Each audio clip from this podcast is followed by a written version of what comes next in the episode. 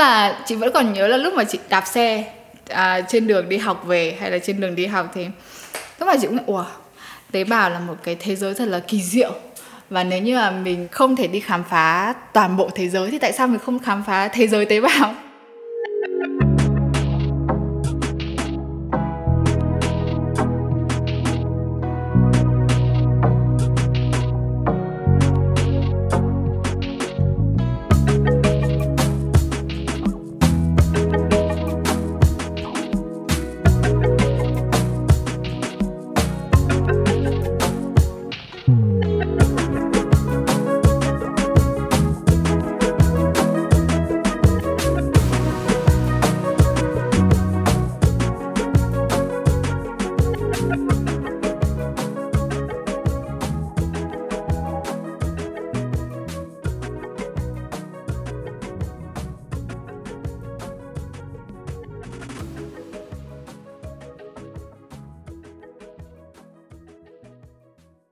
Chào mọi người, mình là Giang Y và các bạn đang nghe podcast Dân trong ngành. Hôm nay thì chúng ta sẽ tìm hiểu con đường để trở thành một nhà nghiên cứu sinh học. Học gì để trở thành nhà nghiên cứu sinh học? Nghiên cứu sinh học là làm gì? Tất cả sẽ có trong tập này qua phần kể chuyện của chị Yến Trần, một người đã có nhiều năm phiêu bạc ở nhiều nước khác nhau trong hành trình khám phá thế giới sinh học của mình. Chị Yến ơi, chị có thể chào khán giả. Um, xin chào mọi người, mình tên là Yến Trần. Um, lời đầu tiên thì rất là cảm ơn Nghi vì đã cho mình cơ hội được chia sẻ về ngành học của mình hôm nay. Um, hiện tại thì uh, mình đang làm uh, sau tiến sĩ tại viện nghiên cứu uh, Victor Trang tại Sydney. Trước đây thì mình học đại học tại Việt Nam, um, tại trường Đại học Khoa học Tự nhiên Hà Nội. sau đấy thì mình sang Hàn làm tiến sĩ tại viện KAIST và sau khi kết thúc tiến sĩ thì mình sang Úc làm uh, sau tiến sĩ Ồ oh, wow, đúng là đi rất là nhiều nơi. Không biết là sau Úc thì chị Yến sẽ đi đâu nhỉ? Hiện tại thì chị vẫn có kế hoạch lâu dài ở Úc hơn. Ok, rồi. À, Như những tập khác thì trước khi vào phần câu hỏi chính thì em sẽ có một phần câu hỏi nhanh cho chị. Chị trả lời nhanh nha, không cần phải suy nghĩ gì đâu. Chị đã sẵn sàng chưa? Chị sẵn sàng. Ok, câu đầu tiên. Nghiên cứu hay ứng dụng? Nghiên cứu. Câu thứ hai, thực vật hay động vật? Động vật câu thứ ba kể tên năm loại tế bào khác nhau trong một 5 giây. Um, epithelial cells um, mesenchymal cells um, blood cells stem cells um, embryonic cells. Bây giờ có cái gì em nói cái đó luôn được không? Bây giờ em em không tính dây của chị nữa đâu. Vậy dịch cho em đi. Tại vì em em không biết dịch rồi đó. Năm loại tế bào khác nhau dạ. Yeah. tức là chị dịch lại từ những cái tiếng anh mà chị Thế nói. thì chị sẽ kể bằng tiếng việt thì chị sẽ kể bằng theo kiểu khác. Ok. Bởi vì um, mỗi cơ quan thì sẽ có một loại tế bào đặc trưng thì chị sẽ uh, tế bào gan ừ. tế bào phổi tế bào uh, ruột tế bào dạ dày tế bào cơ tim. Ok. Câu thứ tư. À, ba kỹ năng cần thiết của một người làm khoa học.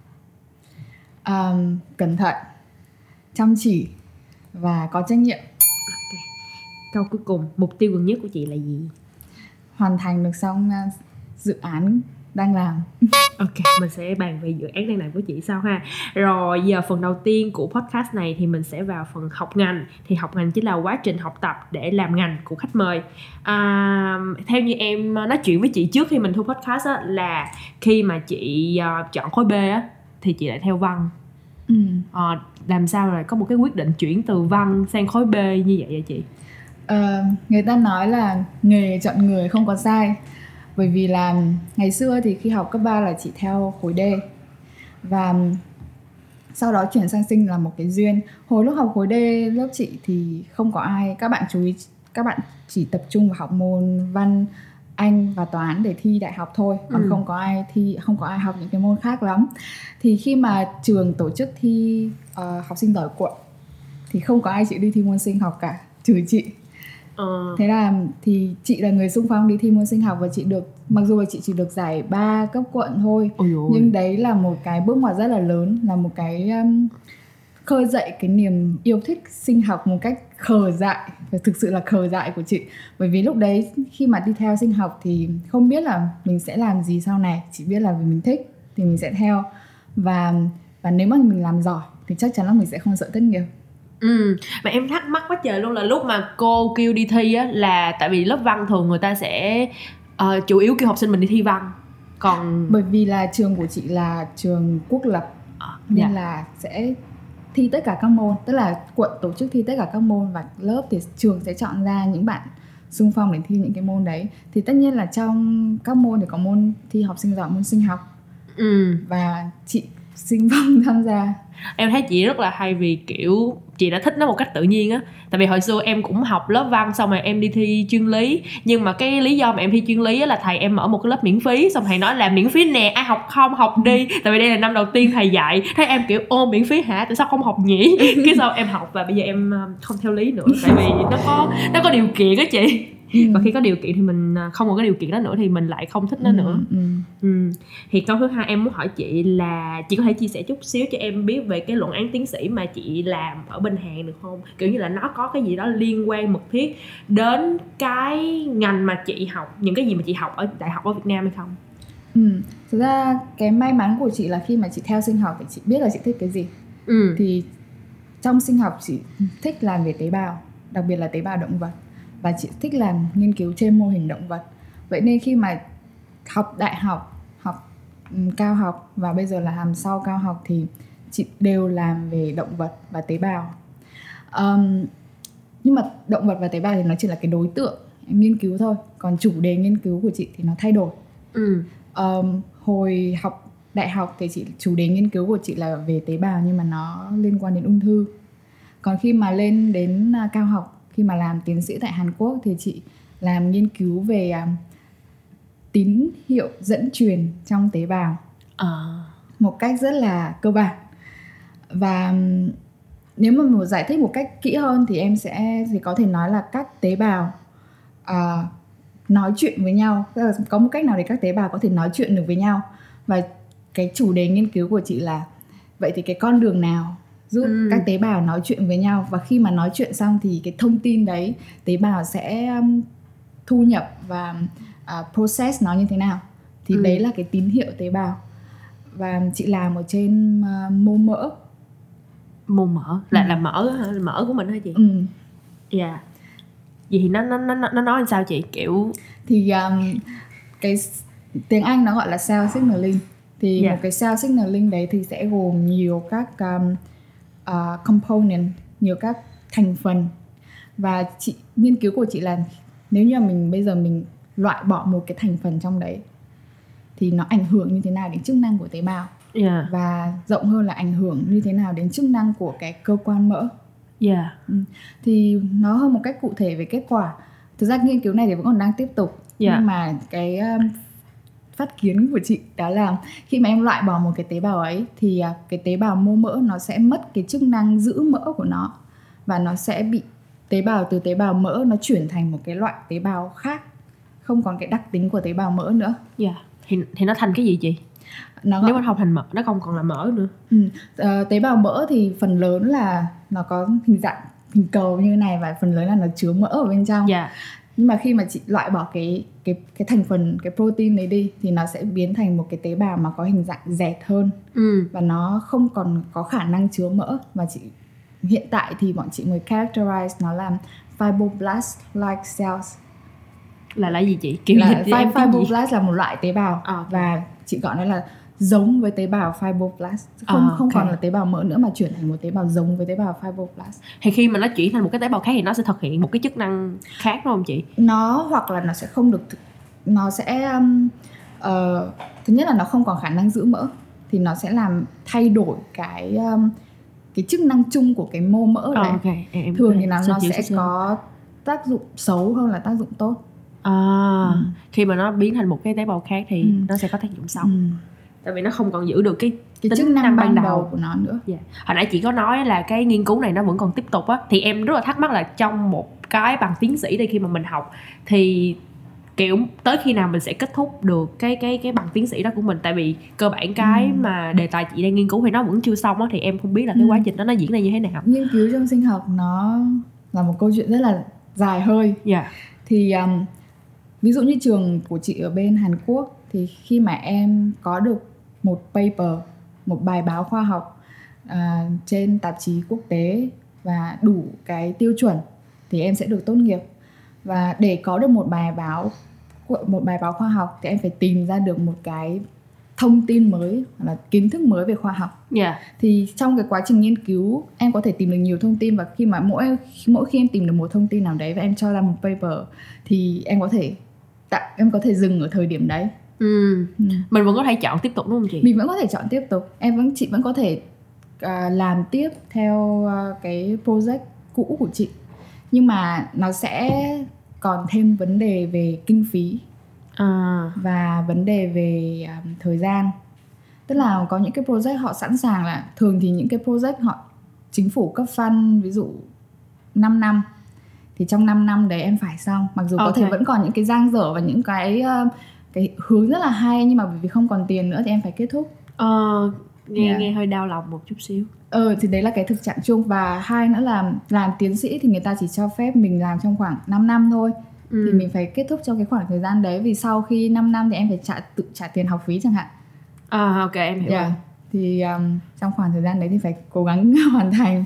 Em nghĩ đó là một cái áp áp lực luôn á thì ừ. em em thắc mắc là kiểu như trong một năm năm đó thì cũng không phải là có người cũng có người hướng dẫn đúng không chị ừ. khi mà mình học tiến sĩ là cũng có ừ. người hướng dẫn nhưng mà làm sao để mình phân bổ cái thời gian để mình um, kiểu nghiên cứu một cách có hiệu quả mà không bị kiểu để mọi thứ last minute đó chị ví dụ như mình nói thử một cái bài assignment đi mình có 3 tháng ừ. thôi mình sẽ đợi tháng cuối cùng mình mới làm ừ. nhưng mà ví dụ mình làm tiến sĩ thì tất nhiên mình không thể là năm cuối cùng mình mới làm được ừ, đúng thì, rồi thì làm sao chị thì có thể... um, thường thì là chị học là học combine master và PhD yeah. thì trong 2 năm đầu thì chị sẽ có mentor hướng dẫn tức là yeah. họ sẽ hướng dẫn mình một cách rất là sát sao hướng dẫn cách mình review literature cách mình design thí nghiệm cách mình đặt câu hỏi và cách sắp xếp um, uh, plan của mình và sau khoảng sau 2 năm đấy thì bắt đầu em quen với cái um, cái guồng công việc và quen với việc hình thành cái um, cái kế hoạch công việc của mình thì em bắt đầu à, làm việc một cách độc lập hơn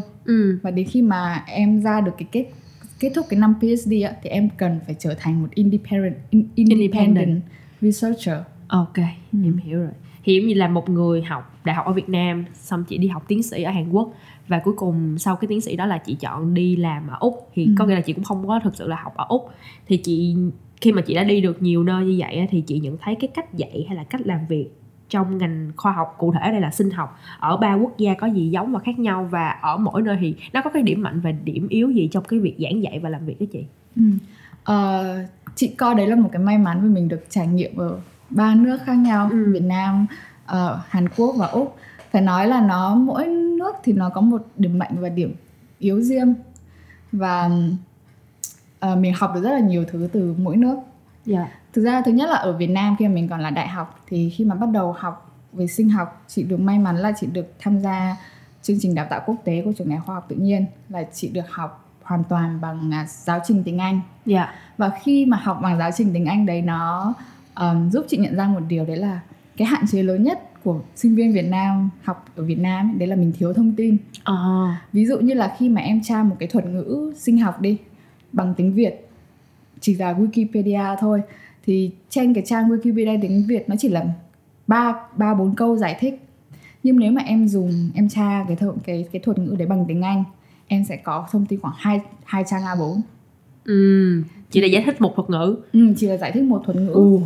thì đấy là cái mà chị cảm thấy là uh, choáng nhất khi mà bắt đầu mình học về sinh học vì mình quá bị thiếu kiến thức.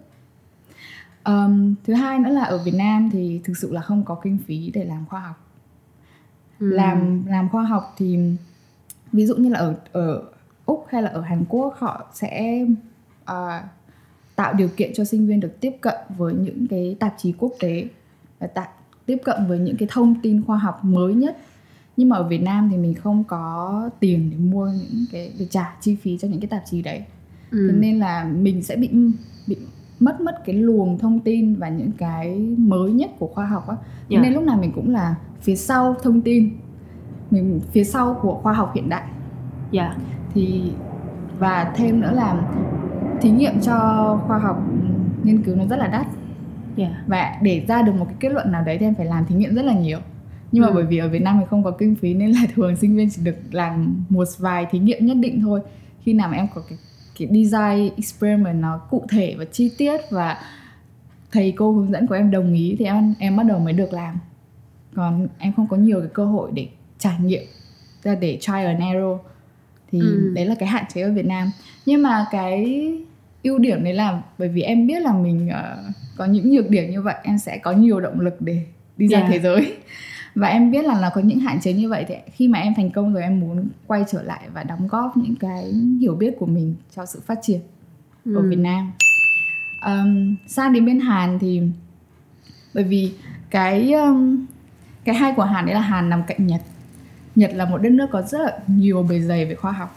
Ừ. và um, họ có rất là nhiều nhà khoa học được giải Nobel trên thế giới Ừ. Hàn thì chưa có ai cả thế nên là họ Hàn cũng có cái áp lực nhất định và họ đầu tư rất nhiều cho khoa học. Ồ. đặc biệt là ví dụ như viện KAIS của chị là một trong cái um, viện mũi nhọn về nghiên cứu khoa học ở Hàn Quốc. Um, phần lớn giáo um, học ở đấy là học bằng tiếng Anh. Dạ. và các giáo sư đều là từ các trường hàng đầu của Mỹ về. Tức là giáo sư Hàn nhưng mà họ được đào tạo ở Mỹ về và có rất nhiều các bài báo công trình nghiên cứu nổi tiếng trên thế giới. Thì tuy nhiên thì bởi vì là họ có những cái áp lực như vậy nên lúc nào họ cũng trong một cái guồng làm việc rất là nhanh em sẽ thấy cái từ um, rất hay dùng ở Hàn là pali pali tức là em làm nhanh và em phải làm nhiều nữa thế nên cái việc làm quá giờ ví dụ 11 giờ đêm ở Hàn là chuyện rất bình thường Ừ. và đôi khi em ở lại đến 11 giờ không phải vì em còn việc mà nhiều khi là bởi vì là giáo sư của em chưa về.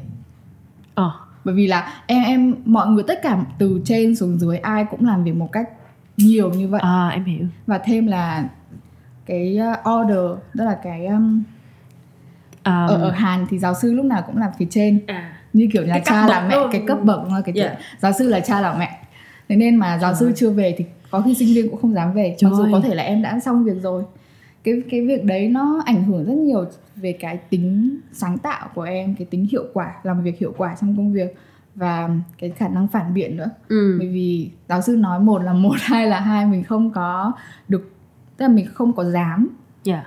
à, phản biện lại cái ý kiến của giáo sư với cả một cái điểm yếu của Hàn đấy là Hàn mặc dù là họ cố gắng tạo cái môi trường international nhưng mà phần lớn các bạn Hàn vẫn thích sử dụng ngôn ngữ Hàn Hàn Quốc. Hàn Quốc để trao đổi học thuật với nhau hơn thế nên sinh viên quốc tế bản thân chị chị cảm thấy là hơi bị cô lập Wow. ví dụ như là trong một buổi seminar em sẽ ờ, họ sẽ present bằng tiếng Anh đi nhưng mà cái đến cái phần thảo luận là cái phần quan trọng nhất thì họ lại thảo luận bằng tiếng Hàn thì cái luồng thông tin mình thu nhập vào nó bị đứt quãng á. nó Dạ. làm cho cái kiến thức của em nó bị rời rạc và em không có cái không có organize và không có xây dựng được cái nền tảng kiến thức cho em một cách ờ, chắc chắn Ừ.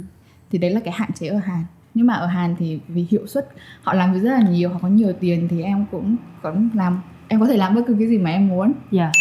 Ừm, và khi mà Sang Úc. sang úc thì chính bởi vì cái sự mà làm việc ở Hàn lâu quá mình quen với cái việc là thầy là Thầy là nhất. thầy là nhất thì sang úc nó hoàn toàn là một cái môi trường đối ngược lại ở úc thì mọi em em có có quyền nói lên cái tiếng nói của mình. Ừ. ngày chị cũng còn nhớ cái ngày đầu tiên mà chị ờ, đến phòng giáo sư hiện tại của chị.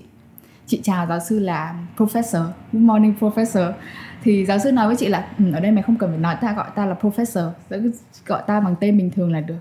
Ừ. tức là nó không có cái thứ bậc cấp bậc như là ở Hàn. Ở Hàn thì em phải có rất là tôn trọng giáo sư gọi là professor Đúng rồi. nhưng mà ở đây thì họ coi em giống như là một à, nó nó ngang bằng hơn á và em có quyền được nói lên cái tiếng nói của mình và giáo sư hiện tại của chị lúc nào cũng thúc chị là mày phải um, mày không nên ở trong một cái uh, bubble như vậy mày phải nó mày mày phải năng động hơn mày phải proactive hơn và um, nói lên cái cái ý kiến của mình về cái project của mình Ừ.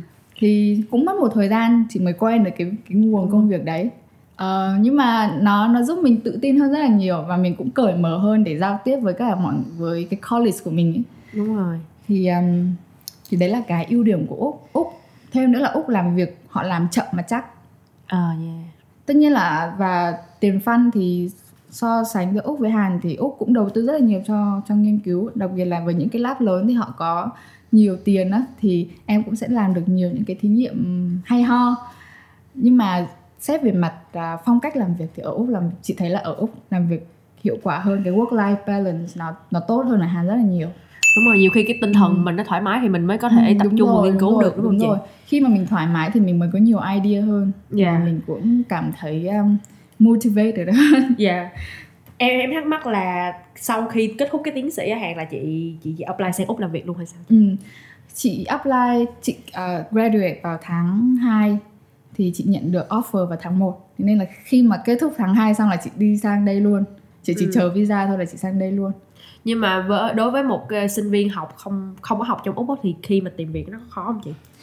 Uh, theo như chị biết thì khá là khó bởi vì um, ở úc thứ nhất là đầu tiên là họ sẽ prefer local hơn local yeah. student họ phải nếu mà họ muốn uh, high international worker thì họ phải chứng minh là internet ở local không có đáp ứng đủ thì họ mới phải tìm ra international và thứ hai nữa là uh, họ phải đáp ứng được mức lương đủ để sponsor cho visa của mình à. thì nó cũng không đơn giản um, nhưng mà với những cái ông thứ nhất là về khoa học thì họ luôn luôn muốn có sự um, gọi là multicultural để yeah. Dạ. có mỗi người với mỗi quốc đến từ những quốc gia khác nhau họ sẽ có những cái idea khác nhau thì họ thích cái sự pha trộn đấy nên là họ vẫn uh, re, vẫn recruit rất là nhiều um, international worker đến đến úc dạ yeah, thì ừ.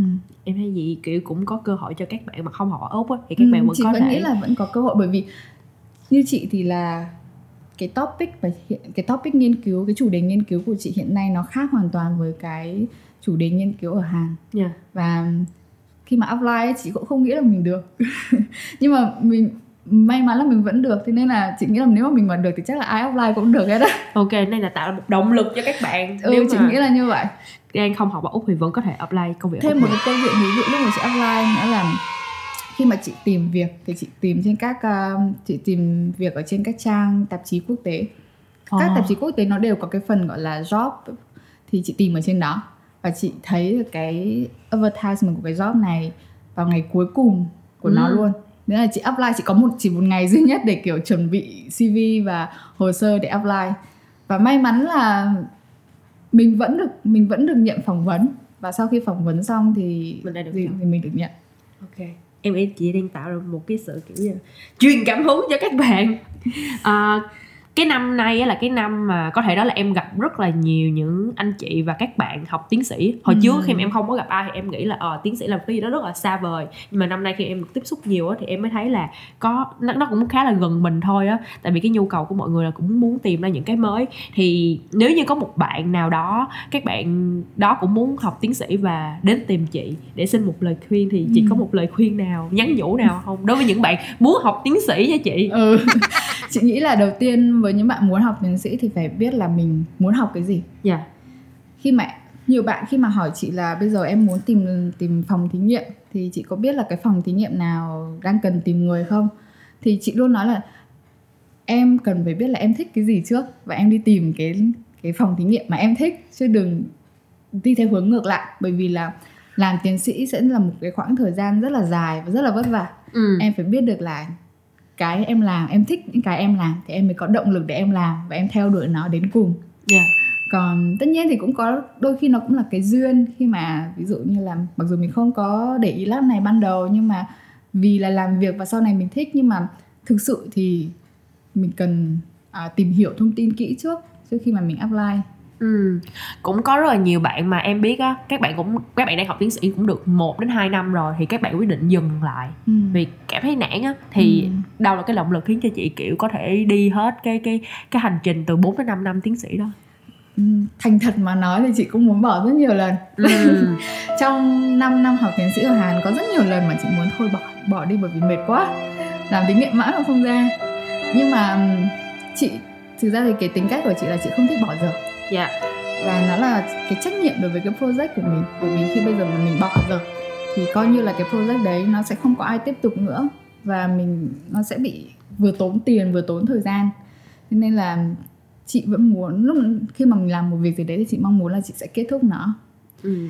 thì đấy là cái động lực thứ nhất khiến mà chị uh, kết thúc. Thứ hai nữa là nhiều khi trong cái lúc khó khăn đó, mình được cái sự giúp đỡ của những người bạn xung quanh những người đồng nghiệp xung quanh thì họ họ ngoài việc là tạo động lực uh, và lời khuyên cho mình thì họ cũng tức là nhìn nhìn họ nhìn cách họ làm việc ấy cũng cũng thấy là um, um, mình cũng cần phải làm việc được như họ ừ. thì um, chị nghĩ đấy là hai cái mà uh, giúp chị finish kết thúc được cái 5 năm tiến sĩ ở Hàn nói chung là mình cũng phải uh, nói chuyện với chính bản thân mình rất là nhiều ừ. kiểu tự tự đốc thúc bản thân mình để ừ. mình hoàn thành cái đó đúng không chị ừ. Ừ. ok đó đó cũng chính là phần uh, câu hỏi kết thúc phần 1 của podcast hôm nay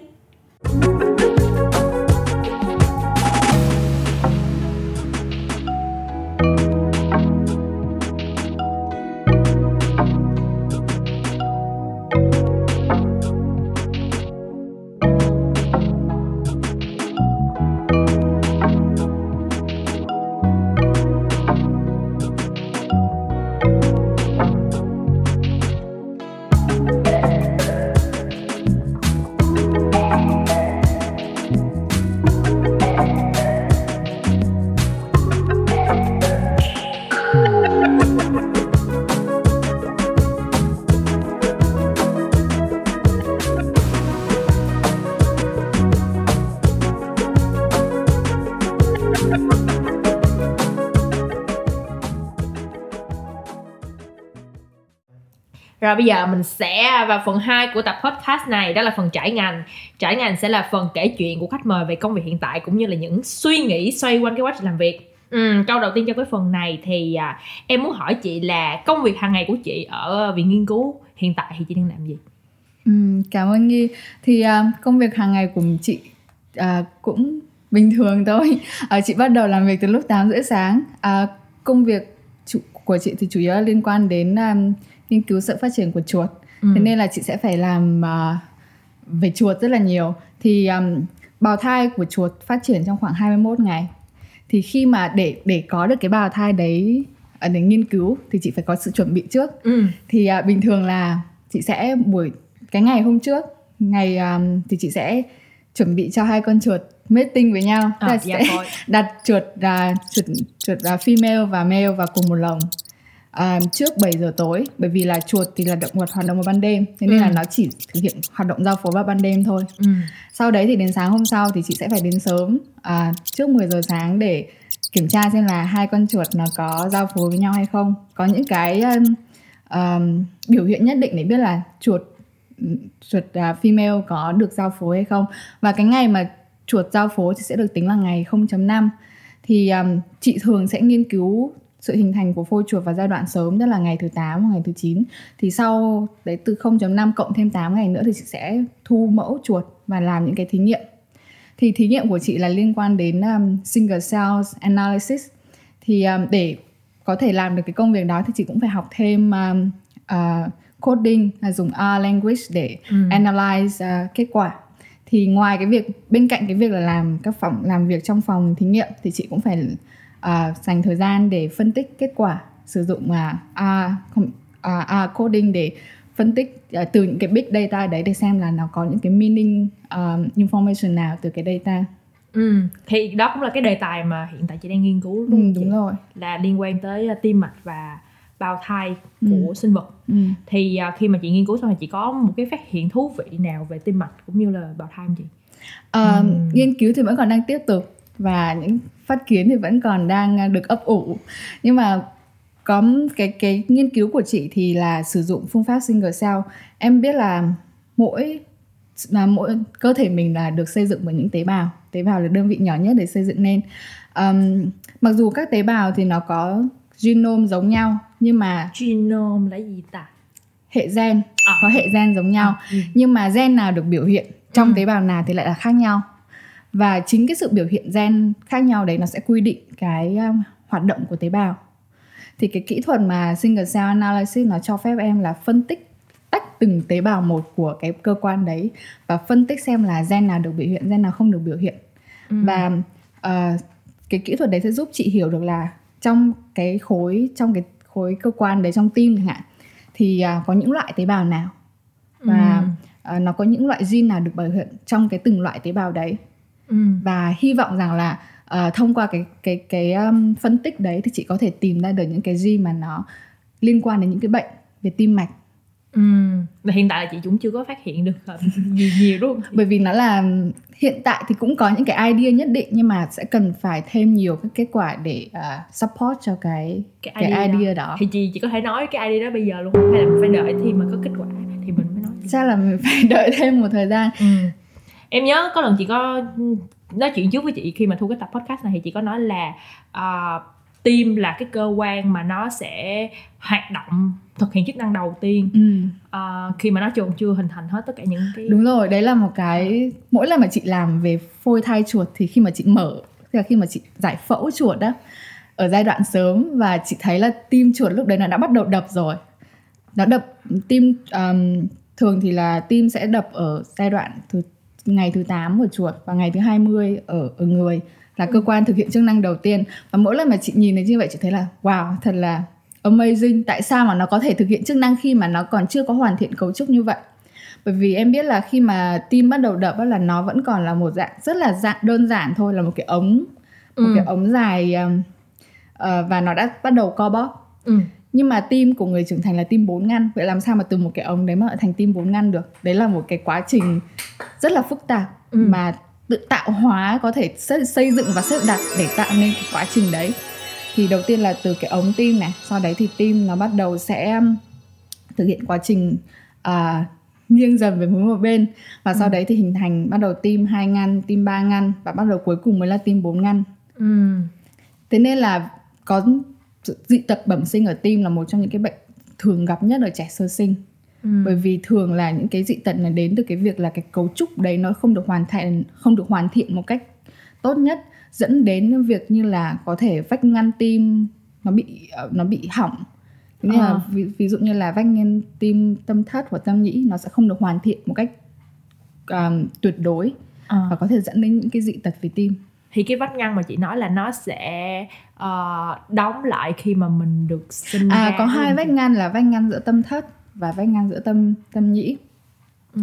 thì um, cái ý em nói là một, cũng là một cái điều rất là thú vị về tim đấy là về um, việc đóng giữa vách ngăn tâm nhĩ Ừ. thì khi mà nó liên quan đến tiếng khóc chào đời khi mà trẻ sơ sinh sinh ra Ừ. thì ngoài cái việc là khi mà trẻ khóc cất tiếng khóc chào đời ngoài cái việc là nó báo hiệu rằng là phổi của trẻ hoạt động bình thường thì nó còn thực hiện thêm một chức năng đấy là đóng vách ngăn giữa tâm nhĩ trái và tâm nhĩ phải Ừ. bởi vì là trong cái lúc mà trong bụng mẹ thì phổi của trẻ sơ sinh chưa hoạt động thế nên Ừ. hoàn toàn là cái việc trao đổi oxy là thông qua nhau thai của mẹ Ừ. nhưng mà cái giây phút mà trẻ bắt đầu chào đời cất tiếng khóc chào đời thì bởi vì áp lực phổi tăng lên và nó làm cho cái tâm nhĩ trái nó tăng lên và nó sẽ đóng cái van giữa tâm nhĩ trái và tâm nhĩ phải Ồ. và ngay và tại cái thời điểm đấy thì tim của em hoàn toàn là tim bốn ngăn và máu nó sẽ không bị pha lẫn. Ki- kiểu như làm sao mà cơ thể mình biết được là ờ cái lúc đó tôi đúng đẻ rồi ra đấy đấy để là một sự lại. kỳ diệu luôn là không ờm, chỉ nó chỉ bắt đầu đóng khi mà em ra đời thôi Ú, cảm thấy là nổi da gà em có một cái um, câu hỏi như thế này về tim mà có một bạn đặt cho em là um, một người bị bệnh tim và tim họ đập nhanh. Ừ. và một người tập thể dục thì tim họ đập nhanh. Thì khi mà nghe mình chắc chắn là biết sự khác nhau của hai cái đó thì nhưng mà chị có thể giải thích cho em là kiểu vì sao lại có cái um, sự khác nhau này Ừ. đấy cũng là một sự thú vị về tim nữa. Ờm, trước hết là mình sẽ nói là tim cái cơ chế nào mà tim đập. Ừ. Thực ra tim có thể tự phát nhịp đập. Ví dụ như là khi mà em tim được lấy ra khỏi cơ thể nó vẫn cứ contract nó vẫn cứ đập như vậy trong một thời gian nhất định. Thì cái việc mà nó đập đấy là bởi vì là tim nó có um, trong cái cấu trúc của tim thì ở phía trên tâm nhĩ nó có cái um, bộ phận gọi là uh, pacemaker tức là bộ phận phát nhịp đập tim Ừ. hay còn gọi là uh, sinoatrial node ừ. Thì khi đấy nó bắt đầu phát ra xung điện và xung điện dẫn truyền đến một cái node khác là nó gọi là AV node. Và sau cái AV node đấy thì là sẽ là có một hệ dẫn truyền xung điện ờ, để bắt đầu làm cho tâm thất co bóp ừ. Khi mà em nghe tim đập bao giờ em sẽ thấy có hai tiếng đúng không? Đầu tiên là tâm nhĩ contract là tiếng đập. Đầu tiên sau đấy thì bắt đầu mới đến tâm thất con contract. Ừ. Tâm nhĩ đập để um, à, đẩy máu xuống tâm thất và tâm thất đập để đẩy máu đi các đến Cơ phổi và các Ừ. cơ quan khác. Thì um, khi mà một người tập thể dục thì là tim em sẽ cần phải uh, khi mà em tập thể dục thì là các cơ các cơ quan cần nhiều oxy hơn cần nhiều oxy hơn thì tim sẽ phải đập nhanh hơn để Ừ. đưa oxy đến các cơ quan khác đặc biệt là cơ thì việc tim đập nhanh đấy là phần lớn là do cái sự kích thích của các các dây thần kinh giao cảm và đối giao cảm ừ. hoặc là ví dụ như khi mà em nervous khi mà em Lo là lắng. stress thì em cũng sẽ tim có thể tim cũng đập nhanh hơn thì cái cơ chế đấy nó cũng giống như nhau à. nhưng mà và thêm nữa là lúc đấy em chỉ đập nhanh trong khoảng một khoảng thời gian nhất định thôi chứ em không có đập nhanh liên tục sau một khoảng thời gian thì nó sẽ trở về cái trạng thái resting ừ. nhưng mà với những người bị bệnh tim bẩm sinh á hoặc là và dẫn đến là bị à, thay đổi nhịp tim á thì cái sự cái cái nguyên nhân nó sâu xa hơn là nó có thể là cái sự sai hỏng của cái pacemaker hoặc là của Parkinson fiber là cái hệ dẫn truyền nhịp tim á ừ. thì với những người như vậy thì họ họ cần phải đi khám bác sĩ và phẫu maybe là phẫu thuật ừ, có thể là phẫu thuật ừ. nếu vậy thì cái người mà bị bệnh tim á người ta cũng không có nên tập những bài thể dục mà quá hì hục đúng không chị chị nghĩ là cần phải có sự à, hướng dẫn của bác sĩ xem là cái cường độ nào là hợp lý nhất với các thể trạng của người bị bệnh Ờ, nếu vậy thì theo chị thì có một cái sự um, tương quan nào giữa việc nhịp tim đập nhanh hay chậm với lại tuổi thọ của một cái loài uh, sinh vật Ừ. nào đó? Ừ. Ờ, câu hỏi này rất là hay bởi vì là theo như chị đọc thì là có sự liên quan thường là nó sự liên quan đối nghịch hơn. Nhưng mà tim mà đập càng nhanh ấy, thì cái cái um, lifespan nó càng ngắn. Tim đập càng nhanh thì cái cái tức là cái nhanh. thời gian sống nó, nó tức là có sự liên quan nhất định. Còn về cơ chế cụ thể như thế nào thì chị không có biết nhưng mà có sự liên quan. Ví dụ như là chuột đập tim đập rất là nhanh có tim có thể đập đến 300 nhịp một phút. Nhưng mà nó chỉ sống được khoảng khoảng 2 năm 2 năm là tối đa ừ. người um, các loại có nhịp đập chậm hơn ví dụ như là cá cá voi cá voi cá voi chỉ đập khoảng 35 nhịp một phút nhưng mà Ừ. nó nó sống rất là lâu nó sống đến tận có thể lên đến 80 năm ừ. người thì à, có nhịp đập tim trung bình hơn là khoảng 60 đến 100 nhịp một phút giống như giống với cả hổ và hươu cao cổ và thực ra thì hươu hổ và hươu cao cổ thì thường chỉ sống trong khoảng 30 đến 40 năm vậy thì nhưng mà tuổi thọ của người thì cao hơn đúng không? Ừ. Nhưng mà thực ra nếu mà xét về khía cạnh lịch về về thời gian xưa ấy, khi mà y học còn chưa phát triển thì cái thời gian sống trung bình của người cũng chỉ khoảng tầm đấy thôi Ừ. nhưng mà vì sự có sự phát triển của nghiên của, của khoa học của y học nên là tuổi thọ của con người được cải thiện và đến bây giờ thì mình có thể sống lâu hơn oh, wow và thêm một yếu tố nữa là ờ, tim nó không có khả năng tái tim của người trưởng thành không có khả năng tái tạo ví dụ như là tim khi mà tim của phôi thai á nếu mà em có một cái lesion nào đó một cái vết thương nào đó ừ. thì tim nó vẫn có khả năng tái tạo để tạo nên cái cơ tim mới. Nhưng mà sau sinh và đến cái giai đoạn trưởng thành thì tim nó không còn cái khả năng tái tạo đến nữa. Khi mà có một cái vết thương nào đấy thì nó chắc chắn là nó sẽ ảnh hưởng đến cái chức năng của tim. Ừ. nhưng mà cái việc mà mình mổ rồi mình phẫu thuật rồi các thứ thì vẫn có thể giúp nó như thì trường hợp xấu nhất tức là khoa học rất là phát triển trường hợp xấu nhất là em phải làm transplant là thăm thay thay, À, thay tim, tim. Ừ, đấy là Ừ. trường hợp xấu nhất. Ờ, em hiểu rồi. Ừm, em có một cái thắc mắc là tại sao chị lại chọn ờ, chuột để làm những cái thí nghiệm này nó có cái sự liên quan gì với con người? Thực ra thì um, chuột hệ genome của chuột rất là giống với người. Theo chị chị biết là khoảng 90% là rất là giống. Ờ, thứ hai là chuột thì à, rất là nó nó nó nhỏ và nó rất là dễ để mình à, có thể handle để để thực hiện các thao tác với nó. Ừ. và nó thứ nhất là, là nó rẻ nữa. Chi phí nó không quá đắt như là các loài động vật lớn hơn như là thỏ hay là hay là khỉ. Thì nó rất phù hợp với nhiều phòng phòng nghiên cứu. Với là chuột đẩy nhiều không chị. Chuột đẻ nhiều nữa. Ừ. Em không biết là- một một lứa chuột một lứa một lần sinh thì có thể sinh đến à, 8 con chuột. Một lần sinh sinh 8 con? Ừ. trời ơi em có một người bạn rất là sợ chuột á không biết là bạn đó có dám nghe cái tập này không ta? Nhưng mà thực ra là chuột lúc mà chuột nhỏ nhìn rất là đáng yêu luôn. Đáng yêu. Hy vọng mà bạn cũng thấy sự đáng yêu đó. Mà không bỏ qua tập này. Không. Ê, cho em quay lại một chút xíu về cái công việc mà chị làm á là chị công việc hàng ngày của chị là chị làm việc trong phòng lab. Ừ. thì à, theo như em biết là có cũng có rất là nhiều loại phòng lab khác nhau đúng không chị? Ừ. ví dụ như wet lab hay là dry lab thì Ừ. cái ngoài hai cái này ra còn có cái nào nữa hay không? Và hai cái này nó khác nhau cái gì chị phòng thí nghiệm trong sinh học có thể khác với những cái phòng thí nghiệm của những cái ờ, ngành khoa học khác. Ừ. thì chị chỉ đang nói uh, wet lab và dry lab đây là một cách phân chia thô sơ cho ngành bên sinh học. Thì wet lab là um, một cái phòng thí nghiệm mà em phải thực hiện các thí, sinh học phân tử. Còn dry lab thì phần lớn là em sẽ làm việc trên máy tính. Yeah ừ. thì đấy là một cách phân chia khá là thô sơ thôi. Yeah còn thì chị nghĩ là để chi tiết hơn thì nó sẽ có những cái phòng lab với những cái thiết bị trang thiết bị khác nhau ừ. tùy thuộc vào cái đối tượng à, cái cái chủ đề nghiên cứu của em là gì Ừ, nhưng trước trước nhất là trong sinh học thì nó sẽ Ừ. chia ra hai loại như vậy à, lúc đầu chị có giới thiệu với em là hình như chị đang làm về khoa học cơ bản ừ. là basic science thì bên cạnh đó có một cái là khoa học ứng dụng là applied science thì vì vì sao chị lại chọn làm khoa học cơ bản mà không phải là khoa học ứng dụng Ừ. Ờm, đây là một câu hỏi cũng hay thực ra khi mà chị học đại à, học tiến sĩ ở Hàn thì cái chủ đề nghiên cứu của chị là thuần cơ bản. Tức là khoa học cơ bản là em đi tìm những kiến thức mới. Còn khoa học ứng dụng là em sử dụng những cái kiến thức đấy để à, giải quyết một cái vấn đề trong y học chẳng hạn. Ừ. thì đấy là sự khác nhau giữa à, khoa học cơ bản và khoa học ứng dụng.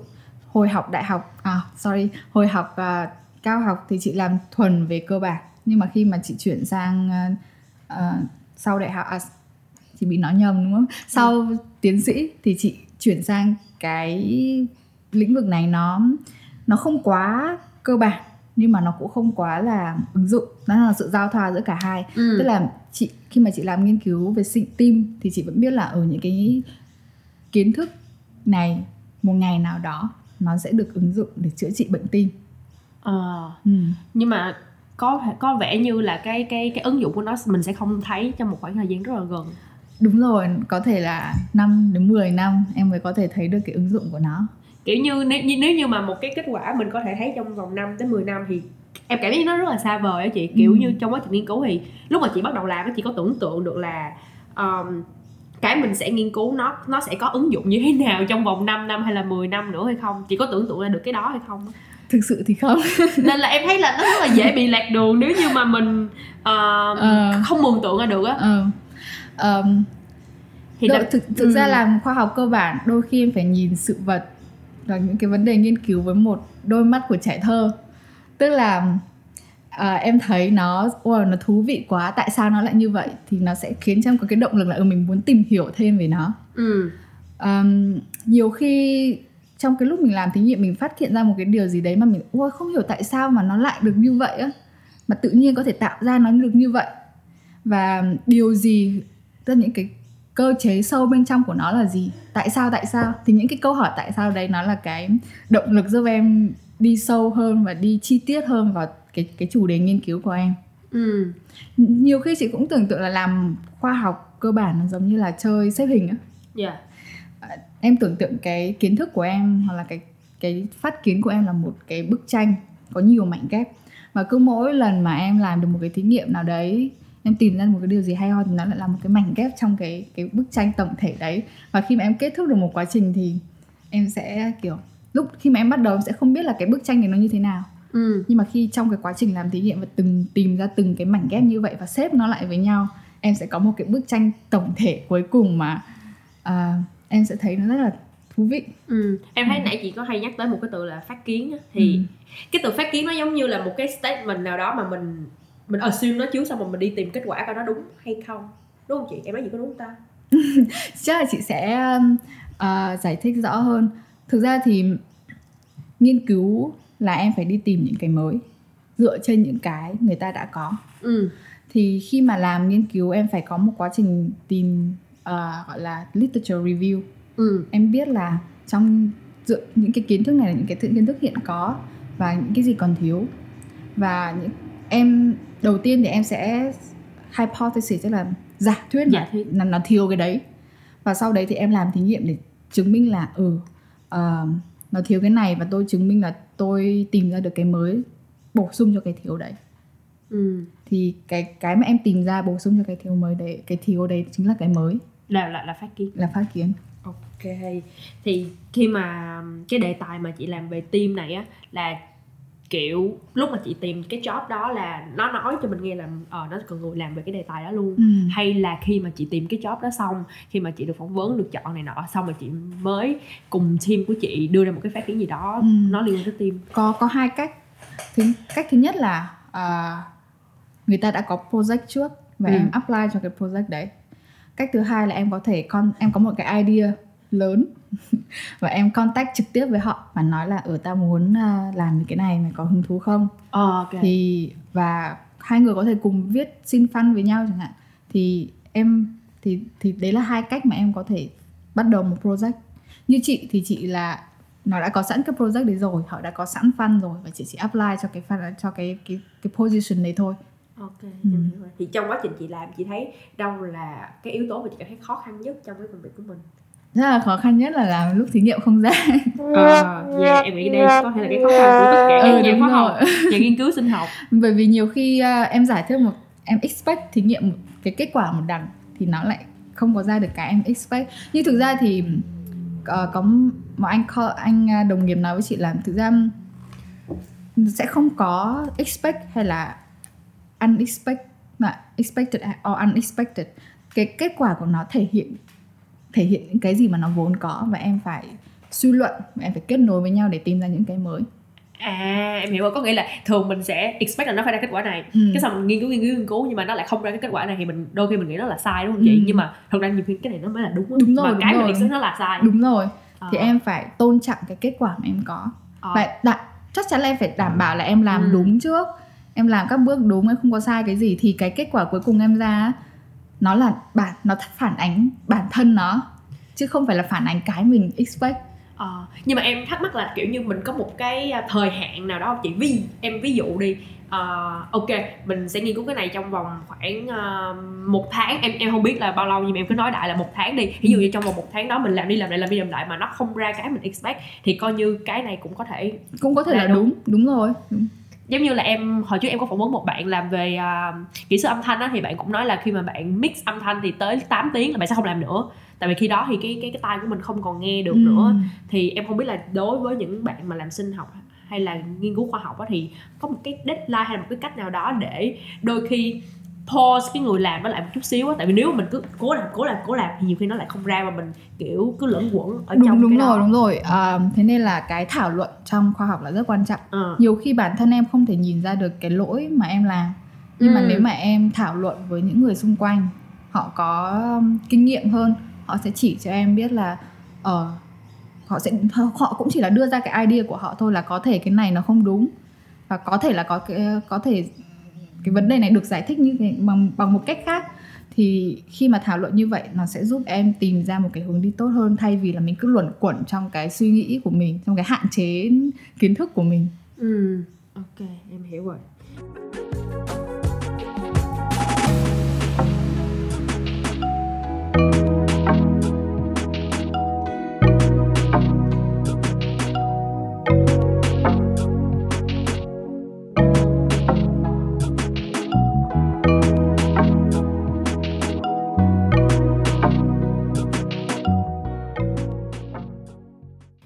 À, bây giờ mình sẽ move qua phần 3 luôn nha mình không Ừ. cần phải nghĩ. Phần 3 sẽ là phần cảm ngành là những trăn trở khi mà khách mời đã đặt công việc đằng sau cánh cửa hay còn gọi là leave work behind the door.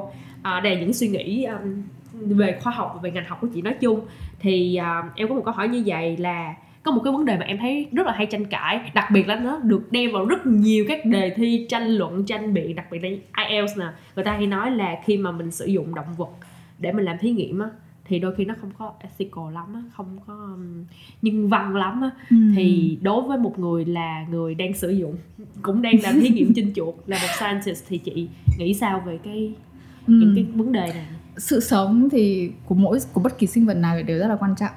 Khi mà các nhà khoa học là sử dụng động vật để làm thí nghiệm thì họ họ không phải là sử dụng một cách bừa bãi họ phải được đào tạo để sử dụng thí nghiệm một cách chính xác. Dạ. và ví dụ khi mà chị bắt đầu làm trên chuột thì chị cũng phải tham gia có học về ethics Ờ. animal ethics. Và chị phải có trải qua được những cái bài test để và để chứng minh là chị có đủ kiến thức để làm trên animal. Ví dụ như là khi mà em làm một khi mà em có một cái thí nghiệm trên chuột em phải biết rõ là em cần số lượng chuột bao nhiêu. Em không được dùng quá. Ờ. Và khi mà em nuôi chuột thì em phải biết là cái điều kiện nào là tốt nhất cho con chuột. Thì để em đảm bảo là nó rất là happy trong cái quá trình trong quá, quá trình mình nuôi đó.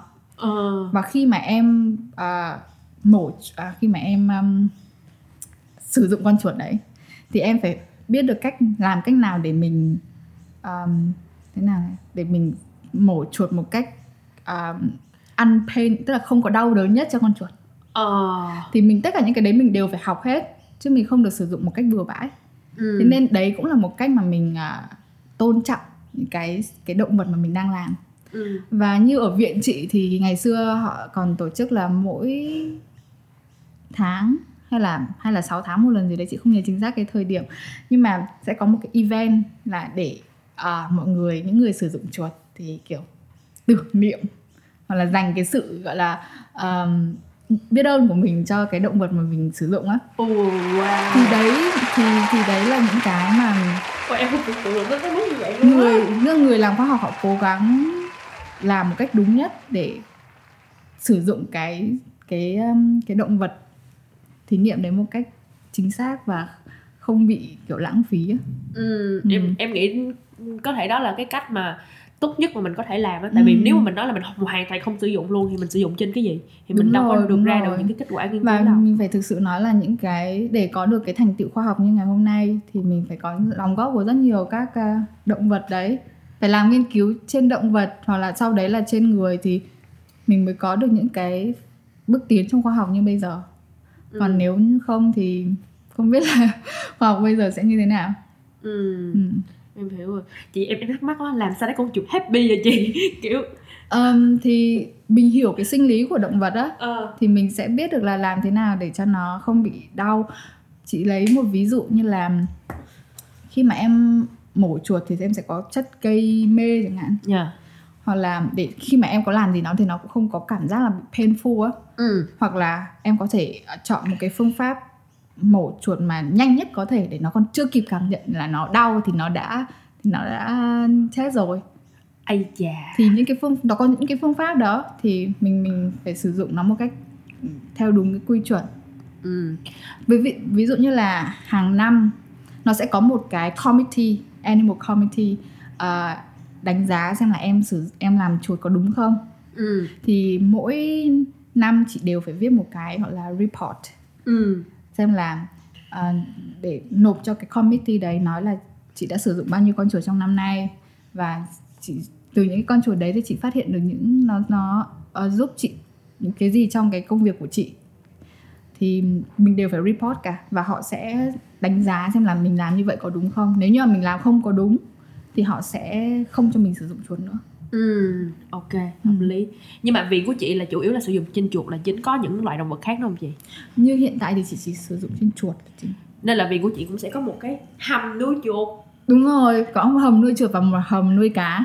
Ờ ok. Và có một phòng nuôi um, ếch ok có nghĩa là đó mình phải nuôi chăm sóc cho nó Đúng. khiến nó cảm có thấy một cái vẻ facility những cái nhân viên ờ, họ học về animal á, thì Ờ. họ sẽ chăm sóc chuột ừ khi mà em nghe gì em cũng nghĩ là cái tranh cãi này nó cũng không cần phải tranh cãi quá Ừ. nhiều tại vì Ừ. cũng nó cũng rất là hay lặp lại á nhưng mà Ừ. khi mà mình hiểu bản chất của nó rồi thì mình có thể đúng rồi thực ra thì mỗi quốc gia nó sẽ cái cái tiêu chuẩn ethic nó hơi khác nhau. Ừ. Ví dụ ở úc là một đất nước mà họ rất là quan trọng cái việc animal ethics. Đúng rồi. Ở Hàn thì nó bớt strict hơn nó bớt um, khó khăn hơn.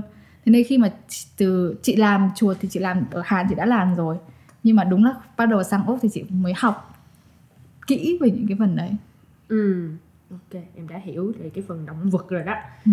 à, ừm, em thắc mắc là of course là khi mà chị đổi từ à, văn sang sinh học là chị đã có một cái niềm yêu thích với nó rồi. Nhưng mà đâu là cái chị cảm thấy thích nhất ở trong ngành khoa học nói chung và ngành sinh học nói riêng?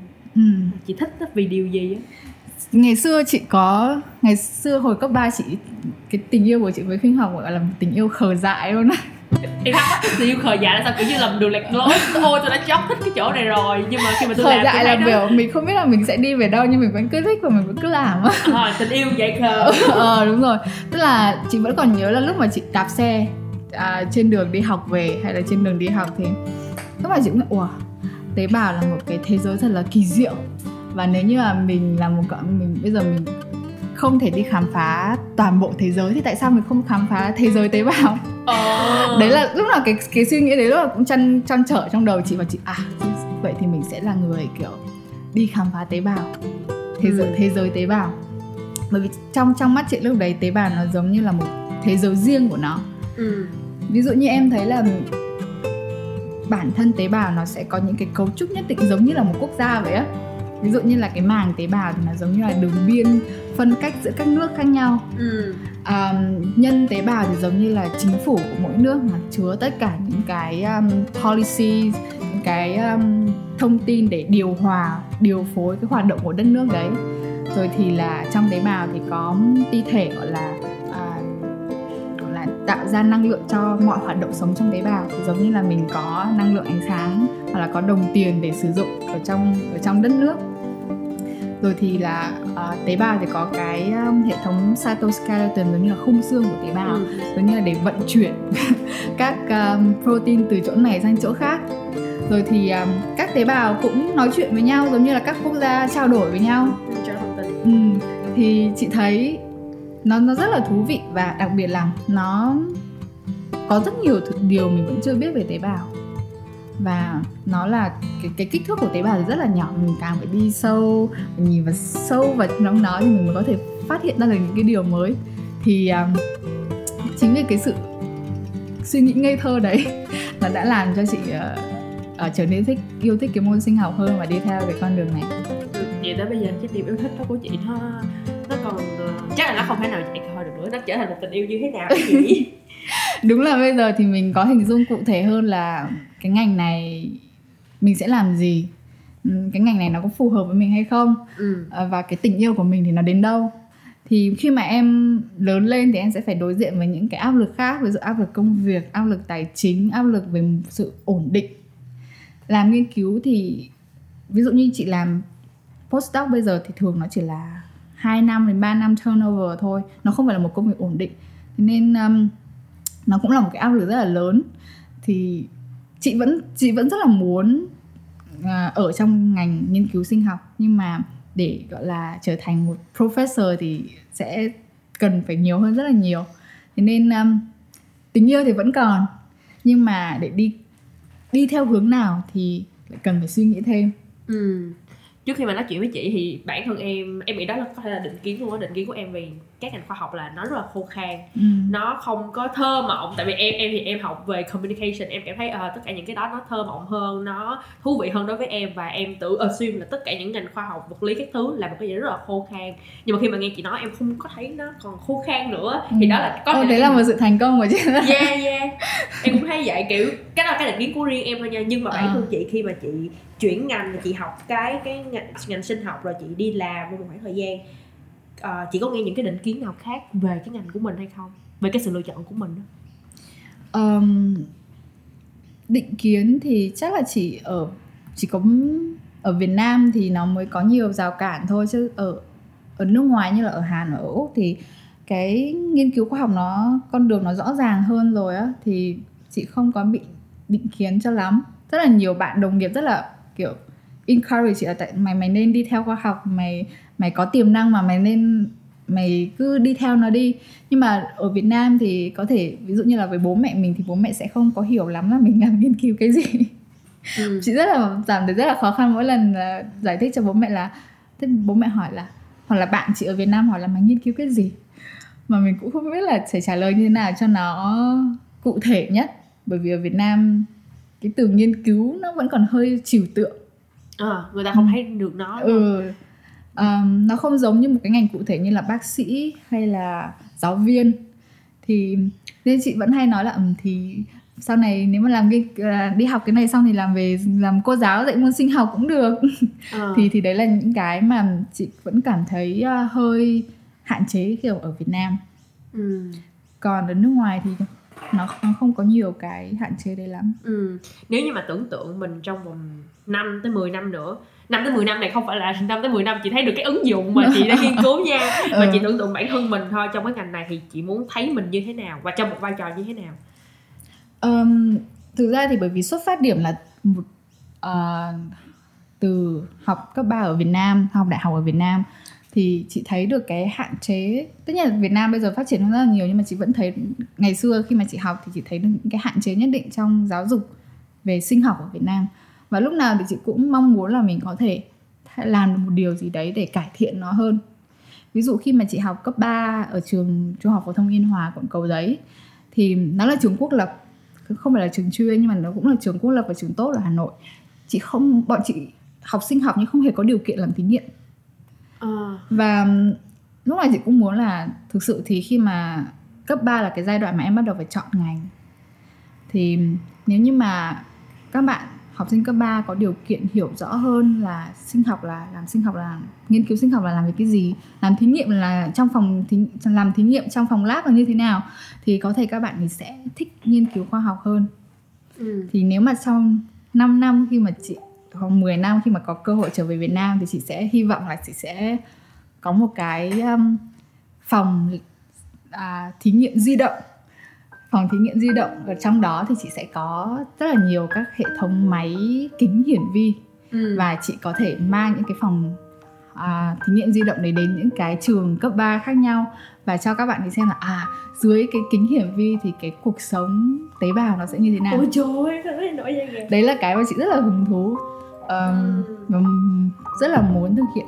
Từ cái dự án đấy ở Mỹ đã có rồi thực ra cái cái idea này là đến từ cái việc là chị xem chị biết được một cái program ở Mỹ và họ làm như vậy. Oh. có hai anh chị PhD um, sau sau khi làm PhD xong á thì họ thuê hẳn một cái xe lớn. Và họ trong cái xe đấy thì họ có một hệ thống máy uh, kính hiển vi có độ phóng đại lớn và mang đến các trường đại học và cho các bạn à mang đến các trường cấp 3 ừ, ừ. và cho các bạn sinh viên cấp 3 quan sát dưới kính hiển vi là ví dụ tế bào nó sẽ như thế nào hoặc là quan sát xem là cái quá trình phát triển của một con giun nó sẽ như thế nào. Ừ. thì chị thấy là một cái idea rất là hay và nên được áp dụng ở Việt Nam. À. cố lên chị. Nếu em có tiền em sẽ phân cho chị. Ờ đúng rồi cần phải uh, phải có tiền. ừ, phải có tiền thì mới làm được ừ, nhưng mà em thấy cái đây là một dự án khá là đầy đầy hứa hẹn á. Thực ra ở Việt Nam cũng có những cái chương trình như vậy rồi. Tức là chị à. nhưng mà nó thiên về bên đa dạng sinh học hơn. Tức là chị biết là có các bạn à, ở trường đại học khoa học tự nhiên á các bạn học về bên đa dạng thì các bạn ý tổ chức những cái nhóm uh, nhỉ? Nhóm khoa học đưa các em uh, cấp 2, cấp 3 đến những cái vùng dù đi vào trong rừng để tìm hiểu về à. cuộc sống uh, cuộc sống động vật động thực vật ở trong cái trong cái trong rừng đó quan sát được các loài như thế nào thì chị biết là có những cái chương trình đấy nhưng mà bởi vì cái nghiên cứu của chị thì nó thiên về uh, sinh học phân tử hơn ừ. cần phải có những cái kính hiển vi thì em mới có thể quan sát được những cái thứ rất là nhỏ ấy ừ. thì chị muốn là mở rộng hơn về phần nghiên cứu về sinh học phân tử ừ, đa dạng sinh học là nó hơi cái cái là mình thấy được. Ừ, mình thấy là về sự luôn. đa dạng của các loài á. À, ok em hiểu rồi. Thôi em chúc chị thành công nha. Ừ, năm tới 10 năm nữa vẫn còn thời gian để mình đi sinh phân từ đây từ bây giờ. À, nói chung là cái podcast này cũng đã gần tới hồi kết rồi và đây là câu cuối cùng là chị có một lời nhắn gửi nào đến các bạn đang chọn ngành nói chung. Các bạn chưa biết chọn ngành gì không biết các bạn các bạn chưa biết mình phải chọn ngành gì hoặc là những bạn đã có ý định cũng đi theo sinh học giống như chị. Thì chị có một lời nhắn gửi nào không? Um, chị chỉ có một lời nhắn duy nhất thôi bởi vì chị không phải là người học quá giỏi. Nên là cái khi mà chị theo con đường này cái phương châm cái cái lời nhắn nhủ duy nhất mà chị dành cho chị đấy là mình thích thì mình làm. Ừ. và nếu mà mình giỏi thì mình sẽ không lo rất nhiều thế ừ. nên nếu như mà các bạn ấy cần phải biết rõ là các bạn ấy thích cái gì và tức là lắng nghe trò chuyện với mình để xem mình thích cái gì có động lực có sự can đảm để đi theo cái sự lựa chọn đấy của mình. Và khi mà đã đi theo rồi thì cố gắng làm tốt nhất có thể để trở thành um, khi mà em có kỹ năng em có kiến thức thì em sẽ không lo là mình không có chỗ đứng trong xã hội. Ừ rồi. Ôi xúc động quá. Tập sinh học rất là hay đối với em. À, đó đó là câu hỏi cuối cùng luôn rồi đó. Chị còn có muốn nói gì với các bạn về uh, cái ngành của mình không? À, chúc các bạn tìm được các ngành ngành mà mình yêu thích Ừ, chỉ là như vậy là đủ ừ. rồi. Rồi nếu như mà bạn nào uh, có muốn biết thêm về uh, nghiên cứu sinh học thì có thể nhắn tin cho mình, xong mình sẽ nhắn tin cho chị Yến hoặc là có thể trực tiếp nhắn tin cho chị Yến khi Đúng mà rồi. podcast này lên sóng. à, thì thời lượng của chương trình cũng là hết rồi nếu như có câu hỏi nào khác hay là muốn góp ý comment gì thì các bạn có thể gửi qua inbox cho mình qua Facebook fanpage của dân trong ngành. À, podcast dân trong ngành sẽ phát sóng vào mỗi tối thứ hai cách tuần trên các nền tảng là Spotify, Apple Podcast và Google Podcast. Hẹn các bạn trong tập tiếp theo. Chúng ta sẽ cùng khám phá những góc khuất khác mà chỉ có dân trong ngành mới biết. Bye bye!